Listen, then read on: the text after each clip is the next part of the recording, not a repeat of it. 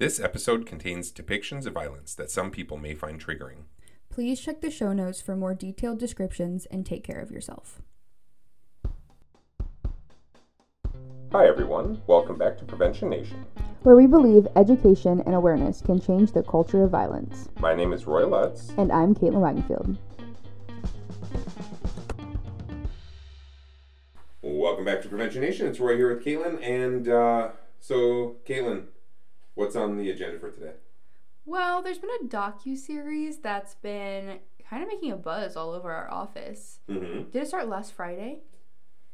Um, what day say? Thursday? Yeah, I think it did start last Friday because I was going to shoot for it over the weekend, but didn't. Yeah, so last Friday, everybody was like freaking out over this docu series that Netflix released, and it's very specific to the work that we do. So, Yeah. what's it called? American Nightmare. Yeah, so American Nightmare um, about the 2015 uh, kidnapping of Denise Huskins. Um, and not just kidnapping, but allegations or reports of sexual assault, rape, um, things of that nature. Um, yeah, absolutely relevant to our work. So, yeah, what. Um, yeah, we want to be careful, and, and uh, we are. You know, this this podcast is going to have a little bit of a, um, you know, a warning at the beginning of it because I think we're talking about a sensitive subject that impacts a lot of people. And we're going to talk about a couple key points. I think uh, from the from the docu series, without um, I think our goal, as we've discussed, so our listeners knows, we we want to be very intentional about this, is to not create any um, liability or culpability in blaming or getting into the the Reddit sub narratives. Um, I think we both dove pretty deep after watching I don't know how you can't do that, right? Because- But, They didn't say certain things explicitly in the docuseries, but it was just enough to be like, okay, I have to look this up now and see if there was a connection of Right. this.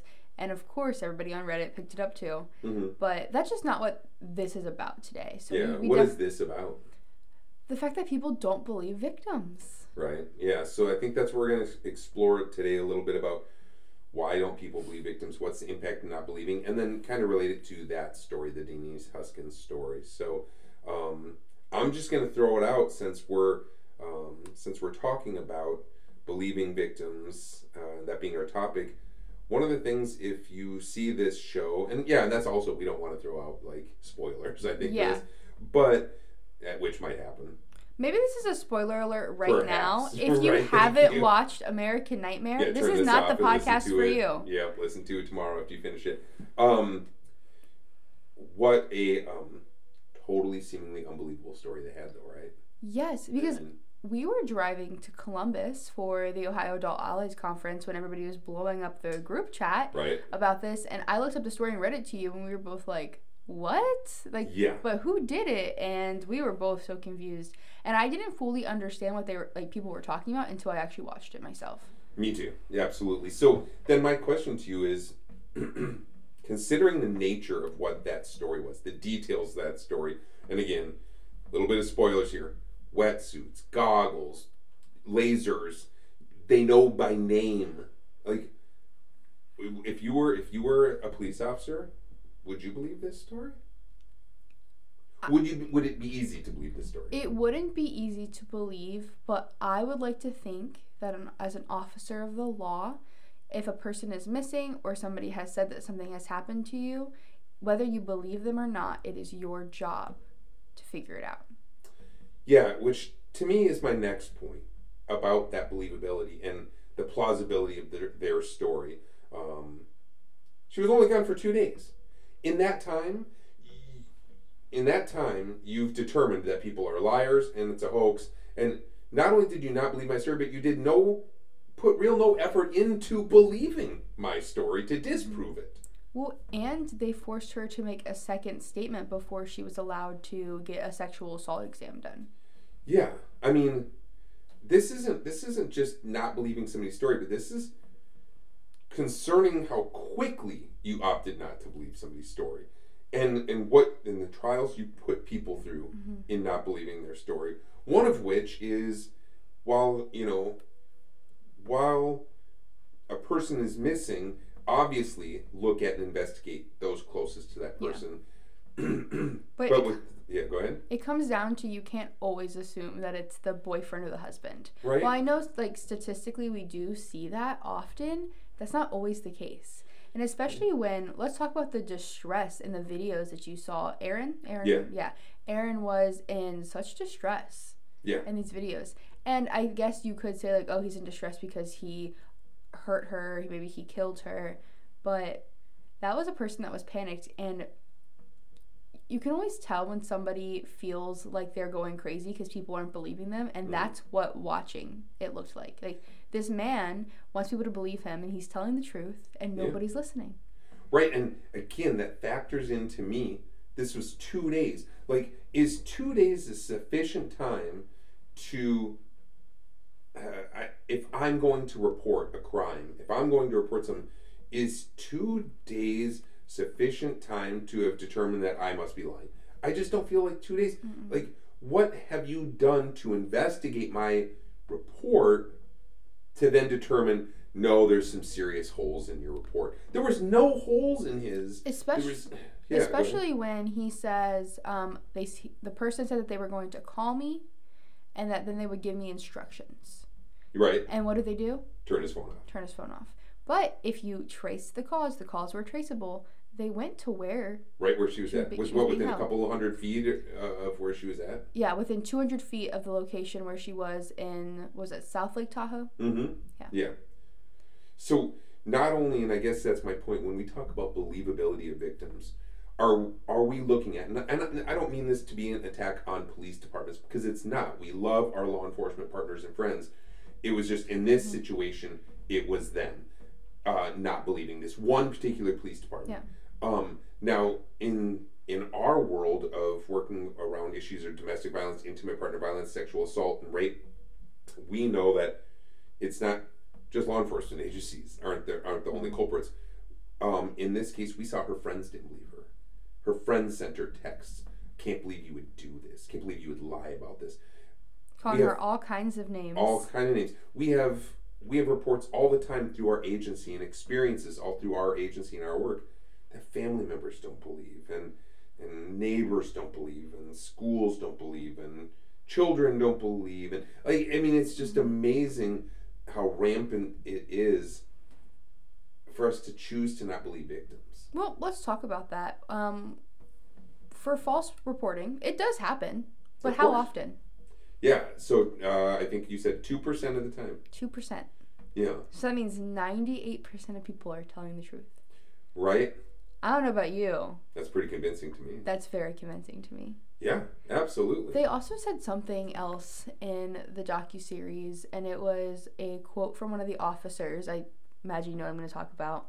Um, they had mentioned to the parents of Denise while she was still missing. Oh, yeah, I actually have that in my notes. Yes, so they had mentioned to her parents that so Denise had actually been sexually assaulted before, Mm-hmm. and she had been advised by the police not to report it. Yeah. And then the police came back and said, well, a lot of times sexual assault victims will like like the thrill of reliving their assault. They told that to her parents. Yeah, I can't even imagine. As a father of two children have gone through that, I can't imagine. I did some what that would feel like research. told that. I couldn't find any evidence to back that. No kidding. I know, I'm shocked. right. So I couldn't find any evidence to back that. So with that kind of being thrown out there and the fact that 98% of accusations end up being true, I just don't understand why more wasn't done. Right. And then, and and again, the not believing. Um, I mean, in this particular case, the the Huskins case, um, it was amazing how quick the turnaround was to not just believe them, but to do something I thought was like that next level and something we see again, not just in law enforcement, but across um, all populations and, and and people. It was they branded them liars on Called it a hoax. called it a hoax and, and actually called for that the expenditure of resources they wasted called for retribution to them and that some justice by holding them accountable to it and we're pursuing charges against them wow so that's we're talking like not just not believing but going that whole next level of blaming now i couldn't help but think to myself what are the impact? What is the impact of not believing? And what responsibility did law enforcement have there? What responsibility did um, there was that news reporter? There was all these people involved, and um, you know, I just I think that the press, the way they share news around from police departments, and then then the messaging from police departments or fire departments or agencies like ours um, have um, a lot of power over public perception mm-hmm. of things. And one thing that I think that they ignored in that um, in their detailing of this case and what they ignored uh, as far as the impact on people is that when people aren't believed, just some quick things I found is that it adds to the the initial pain uh, of the initial assault. I mean, it's just compounding it. It's I've already been dealing with this, and in that show you could see that in Denise. I mean, wow, you. It, I mean, I don't know if that I don't know if that did that to you, but that's just like made my eyes well up with tears because like she could, she was already going through this. I even felt that for Aaron not being believed when he was being interrogated and being um, put on the polygraph. Like he was telling the truth, which was bad enough to deal with. Then not being believed was just like, why, right? So it adds to initial trauma. Entirely different kind of maltreatment, or it's a different kind of hurt. I'm not being believed. So that's a whole separate kind of hurt.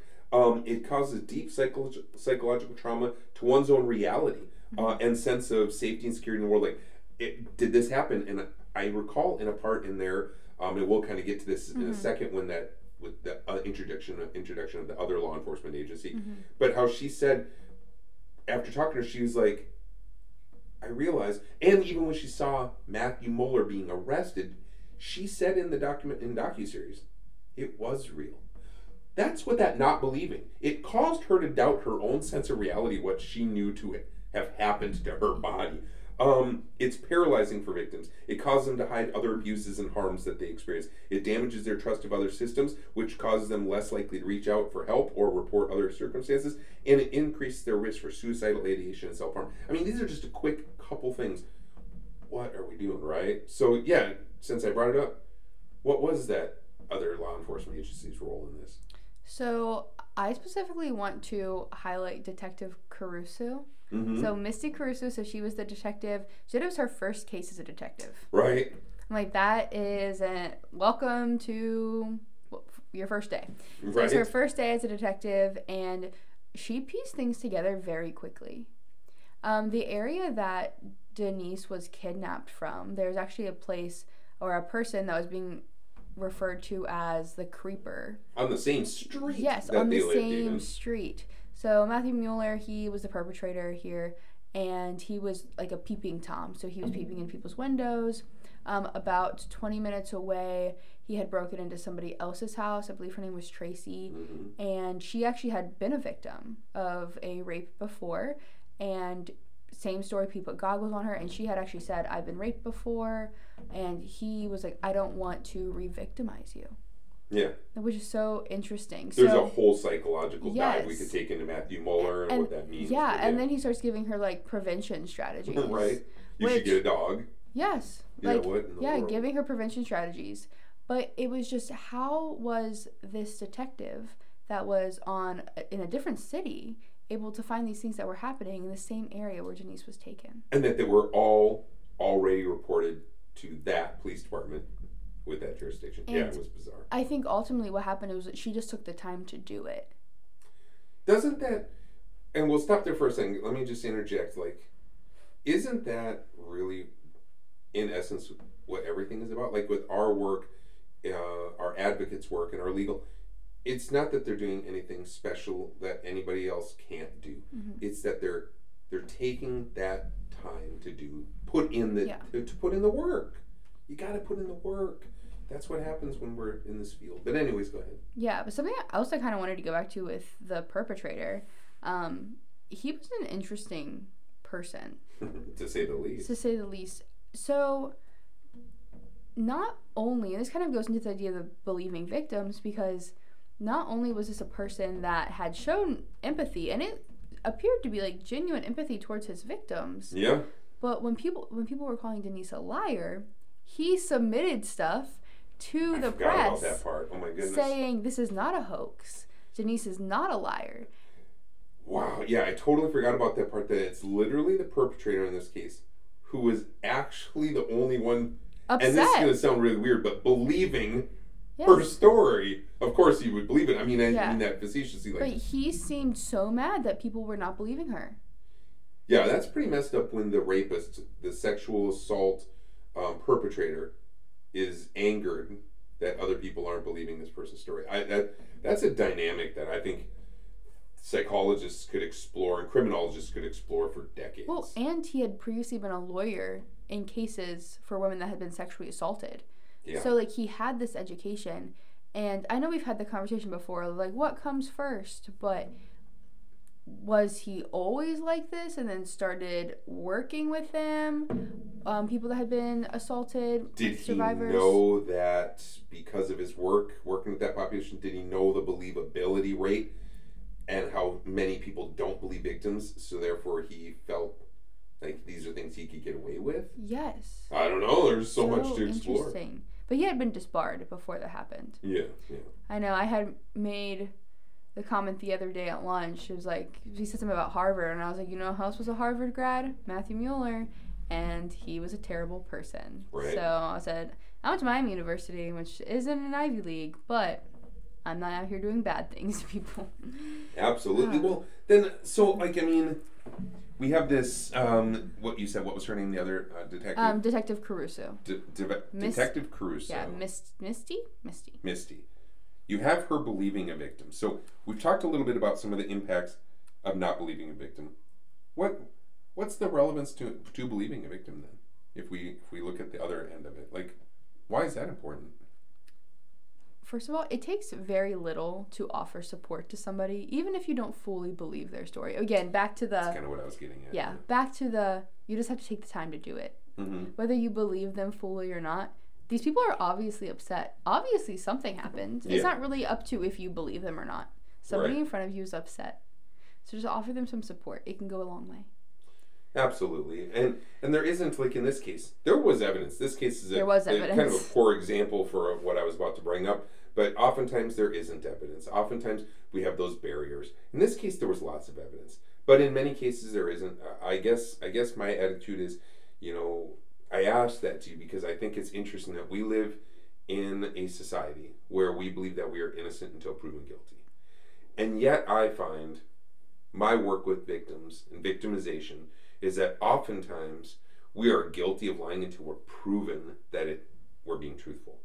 Yeah. And I just think that that's really problematic. I think that I think as a society, culturally, for us uh, to to be um, communities, to, you know, to be to be people who feel safe in communities, to feel feel safe in reporting, to feel um, you know just I don't know. I guess just our psychology of who we are as humans. We should always be believed when we're reporting needing help for whatever that is. A, a car break in, a home break in, whatever it is. If I'm reporting needing help, that's what I'm asking for. So a little sense of empathy, compassion for what I feel like I'm experiencing, whether or not there's truth down the road or evidence to support it down the road or whatever. When somebody's reporting, I just think it's so simple to first offer that believe you. I believe you. I support you. Yeah. So I think something that this docu series really made me appreciate was that we have our hospital response team yeah. for people that have been sexually assaulted in Warren County. Um, I knew that obviously, so they mentioned the word SART, Mhm. and I think they only said what it stood for once, but we Yeah, know that it's once. it's sexual assault response team, and I think we're just so lucky in Warren County to you know have the resources to be able to help people that come into hospitals and say that they've been sexually assaulted, have somebody with them, an advocate. It's yeah. Thank you for bringing that up because I was thinking too. In this, um, Denise and Aaron, uh, her boyfriend Aaron, both had amazing. It appeared at least from the documentary, Amazing amazing lawyers. representation. Yeah, Um, I just think it just adds to how critical it is if you're going through something, or as agents of um, you know services and um, advocacy. It's how I mean, it just really demonstrates how critical advocacy and support is for those people because we know the reality of the world is is that the Denise Huskins and the Aaron Quinns they're not going to be believed uh, oftentimes. Um, so it just makes our task that much more critical to make sure that they're heard. So. Yeah.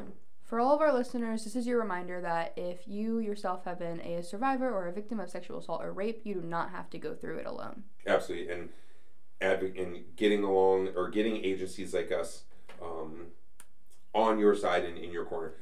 We believe you. We will always believe you. So yeah, okay.